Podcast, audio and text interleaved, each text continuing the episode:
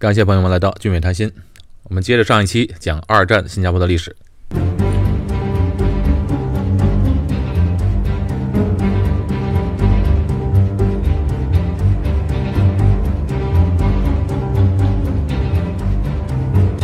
新加坡这个地方，在二战时期，人们的心目当中的地位，在普遍当时西方人的心中的地位，就像是在扼守在地中海海峡的直布罗陀，所以这里也被称作是东方的直布罗陀。当时在英国人眼里啊，哎，这是一个坚不可摧的堡垒。显然呢，他是轻敌了，因为当时在普遍的西方人的眼里是没把日本瞧在眼里的，没把他当回事儿。整个亚洲的形象都是不堪一击的，这是典型的偏见和藐视。他们把德国当作是一个主要的对手，对于亚洲的小日本来说啊，不觉得有多大的战斗力，觉得日本人在亚洲逞逞威还可以。如果跟他们打起来，肯定不是英国人的对手。这种偏见在普通的士官当中存在，而且在领导人的心里啊也是这样。包括当时的英国首相丘吉尔和驻达马来亚的司令官，甚至远在美国的军事评论家和一些媒体，普遍上都是这么想的。甚至是英国和美国的情报机关，也都说日本，别看在中国战场上长驱直入，但那是在中国，和我们西方人较量起来呢，肯定不行。当时也确实，日军的武器装备比起英美国家来说，还是比较差一些的。而且日俄战争之后过了四十多年了，日本呢也没打过什么仗。但是英国人没有想到的是啊，日军自从一九三七年卢沟桥事变之后开始侵华，在中国的战场上已经打了四年了，取得了很多的实战经验，而且呢，而且他从开始侵华时的三十万人的军队，迅速的扩展到了两百万人以上的军队。哎，这还不包括伪军汉奸队。在政治上呢，军人政府已经控制了整个内阁，在日本已经没有一股政治力量来阻挡军国主义的扩张了。整个日本的社会也可以说是拧成了一股绳。哎，最让我们中国人气愤的是啊，占领东北之前，日本人可以说是一个穷小子，什么资源都没有。得到了整个东北之后，哎，这时候日本人可不像之前那样看着营养不良了。侵华战争进行了四年之后，日本军队俨然是一个大胖子了。为什么呢？因为以前日本的军械生产要靠自己，购买武器呢也没有多少钱，这是捉襟见肘的。找内阁要点钱出来特别困难，而且因为本来就没有什么钱。侵华战争之后呢？对于日军来说，就像发了财一样，所有的军事物资、军备开销、后勤方面都不用从日本供应了，直接掠夺中国的资源，以战养战。中国沦陷区的所有的财政、粮食、物资、补给，全部直接征收。再加上这中国的汉奸多嘛，这些装备啊、补给啊，也不用日本人去操心。汉奸们就直接去管理了，汪精卫代表的汉奸政府帮忙征收，而且还有一批伪军帮忙管理着，建立了行政机关。等等，这些帮凶们就帮着日本侵华，解决了日本人的后顾之忧。所以，日本之所以能够继续分身南下攻打东南亚，一个是物资方面、财政方面在中国得到了极大的补充，有了巨额的收入。这些收入，日本的陆海空军都可以购买大量的武器，又可以进行新的装备的研制。再有呢，就是在沦陷区，日本人留下的军队非常少，基本都是由伪军们维持着治安，这样可以让日军集中兵力南下进攻。在去年的时候，好像我还在看过啊平反这汪精卫啊等伪政府的这些文章，哎，真不知道这些人是怎么想的。汉奸啊，他就是汉奸，没有什么好平反的。这汉奸多呢，是一个很大的问题。哎，深层原因还是因为中国人不够团结。哎，反过来看日本人呢，打起仗来还是很顽强的。即使打到最后原子弹都爆炸了两颗，也没听说出现什么日奸。所以这个民族呢，还是有许多地方值得学习的。哎，刚才说了，英国的士兵军官普遍对日本是轻敌的。另外呢，对于日本人的情报工作也有失误。哎，日本人的军队的情报工作可做得非常的到家。哎，情报做得好啊，绝对不是靠一些呃个别的优秀的情报员的工作做得好，那肯定是整个情报体系、情报系统和组织组织的好。可以说，这日本人呢，在情报工程方面的工作做得非常的认真。包括当年在中国各地由日本间谍绘制的军用地图啊，比当时有些中国军队使用的地图还要精准。对于南下入侵的战略，日本的情报部门还是有相当准备的。因为日本人呢，情报部门啊，主要是在台湾，哎，台北有一个日军的陆军研究所，这个单位其实就是日军的情报机构，隶属于日军台湾司令部。哎，怎么日军的情报所在台湾呢？哎，哎，这台湾呢，虽说是中国领土不可分割的一部分，但是在历史上呢，它和祖国大陆统一的时间并不长。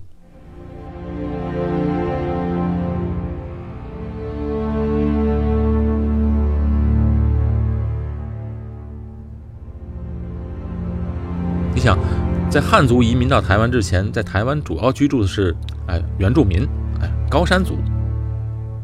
春秋战国时期啊，台湾称为岛夷；秦朝时就称为瀛洲。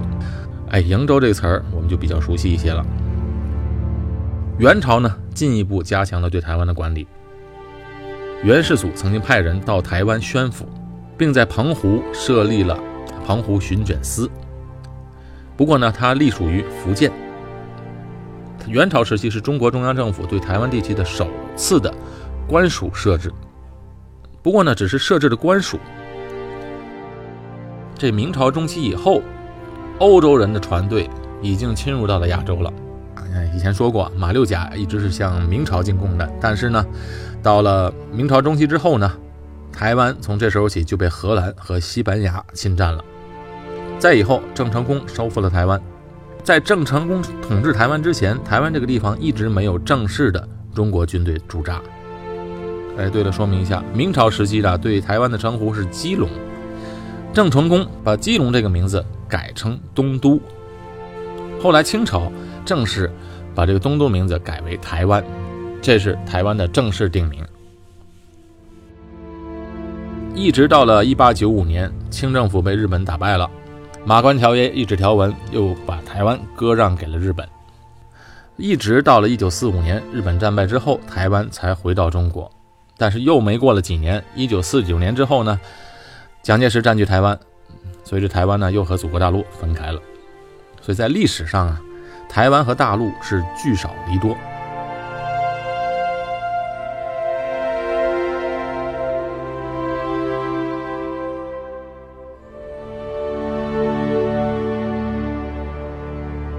话说来，这一九四一年的时候，日本人已经在台湾统治了将近五十年了。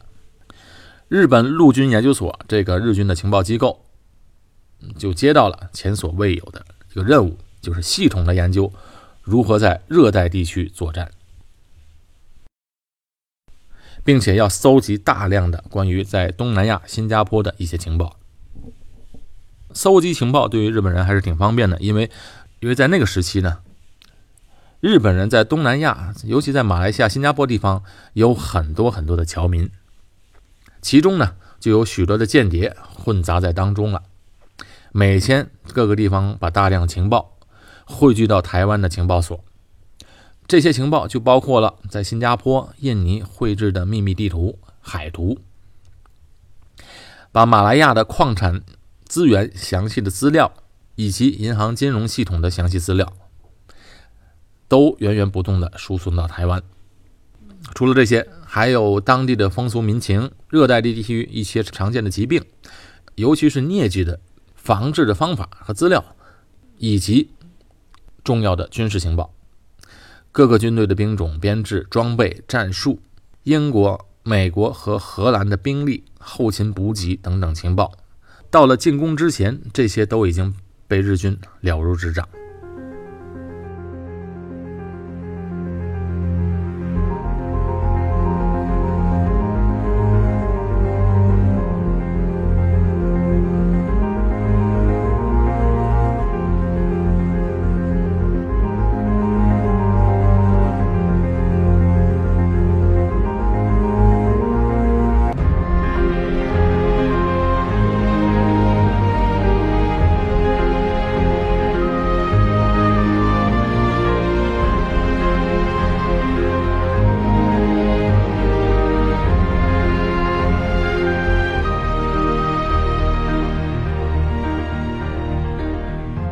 情报搜集了一段时间后，哎，情报所又开始了下一步的行动，就是实战演习。主要呢是进行登陆演习，而且要连人带马挤在运输舰的底层，要适应航行一周的时间。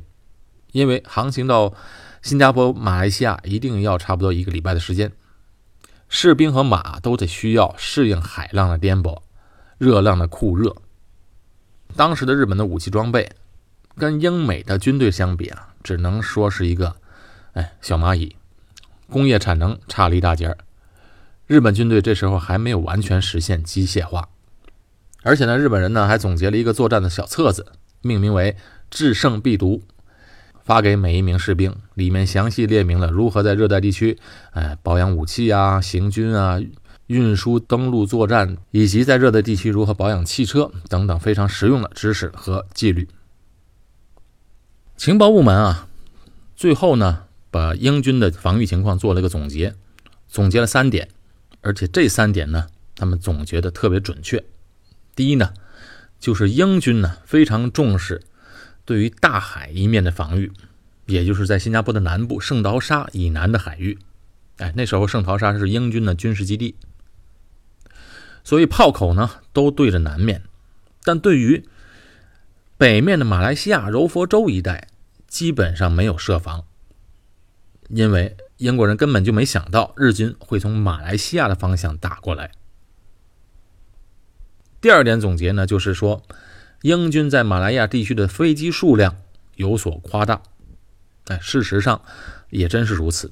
后来战役打起来，日军的陆军、海军都不占优势，但是他的空军的飞机数量是比英军要多的。第三点呢，就是估计英军在马来亚的总兵力为八万人，其中白人的人数占不到总兵力的一半。哎，这是为什么呢？因为军队呢是拼凑起来军队，有一部分英国本土的军队，还有一些澳大利亚、新西兰的军队。当然这些都是白人，但除此之外呢，很多都是印度士兵。这个情报呢总结的也比较准确，唯一不太准确的就是那个数字。实际上，到后来战役结束，英军光俘虏就有十三万人之多。而且，新加坡还有一个致命的弱点，就是新加坡岛上当时一百多万人口的饮水问题。新加坡那时候有很多的蓄水池，但是呢，不足以维持，只能供应三分之一的生活用水，而且也不能打井，地下都是咸水，不能喝。如果把新加坡的水源切掉，那真是一个要命的事情。更重要的是呢，将要攻打新加坡和马来西亚的日军呢，是从中国大陆调过来的军队，这些军队已经有了丰富的作战经验。为了进攻东南亚，日军成立了第二十五军，这个军是由日本陆军最精锐的第五师团和近卫师团以及第十八师团的骨干组成的。指挥二十五军的指挥官是日本的陆军大将山下奉文。山下奉文这个人呢，二战时期是日本杰出的军事家，同时呢，他也是一名罪恶累累的战犯。他是在日本陆军士官学校、陆军大学毕业的。这个人呢，非常的好战，野心勃勃，敢于冒险。他就曾经参与了在日本本土发生的“二二六”事件。当时啊，有一批日本的年轻军官发动了政变，刺杀很多的日本当政的大臣，虽然山下奉文没有直接参与刺杀，但是呢，他也是支持和同情当时的政变军官们。当然，这些政变的军官们，他只反对大臣，他不会反对天皇的。因为在日本的历史当中呢，发生过很多的政变，但无论是哪一方，任何一个派系，他都不会反对天皇。所以自古以来，这日本的皇家就从来没有换过。这个和中国的历史非常不一样。在二二六事件失败之后，山下奉文呢也被牵连了。他就被贬，贬到朝鲜去任一个闲职，整天呢也没什么事儿做，也没有实权，这样闲了一段时间。后来机遇来了，这机遇就是七七事变。七七事变发动了侵华战争，这日本呢更需要一些能打善战的军官，所以山下奉文作为一名军官呢。就随部队开到了北京参战。一年之后呢，他又被任命侵华日军的华北方面军的参谋长。一九四零年，山下奉文又被调回东京任日本航空总监。在同年的十二月，一直到转年的七月，山下奉文还率领日本代表团赴欧洲考察德国和意大利的军事，也就是德意日嘛，三国同盟了。回国之后呢？就被任命为满洲防卫官司令官。山下奉文是日军比较重要的指挥官，由他来指挥攻打新加坡的战役，可见日军对这场战役是非常重视的。这时候的山下奉文呢，他也急于表功，想要有一番作为，打起仗来自然是毫不手软，不给自己留退路。也正是因为山下奉文在新加坡战役的战功，而被视为日本的民族英雄，被尊称为马来亚之虎。说完了日本，我们再来看看英国。英军负责马来西亚、新加坡的总司令，也就是马来亚总司令，他的名字叫阿瑟·帕西瓦尔。这位帕西瓦尔和山下奉文一样。都是在新加坡战役当中举世闻名，只不过呢，他是以惨败和投降而出名。其实呢，帕西瓦尔啊，他参加过第一次世界大战，而且表现呢也挺勇敢，分别得到过战斗勋章和十字勋章。再后来，他就在英国的参谋学院受训和任教，这两项工作都做得非常好。上级呢也非常重视他，当时人们普遍认为他是未来的英国帝国的参谋总长。不过他本人呢，与其说是一名将军，不如说是一名书生。如果看他们的照片来看啊，这山下奉文是一个胖子，而且很结实、很凶悍。这帕西瓦尔呢？外形上他是非常的精瘦，嗯，貌不惊人。其实从他照片上来看，他是一个非常儒雅的一个人。他的军事才能和经验肯定是没有问题，而且对新加坡、马来亚比较熟悉，因为他从一九三六年开始就被派到了马来亚研究当地的防务。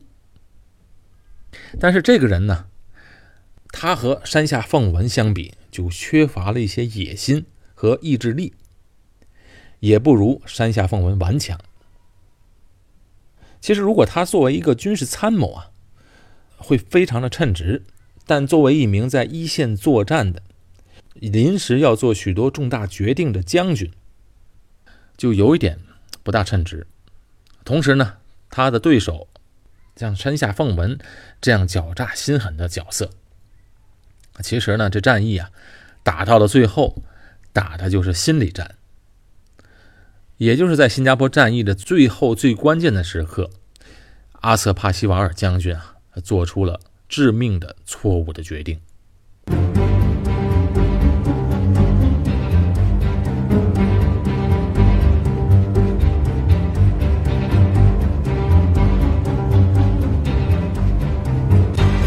好了，关于新加坡战役的各方面的人物和背景都交代完了。这一场大战即将开始。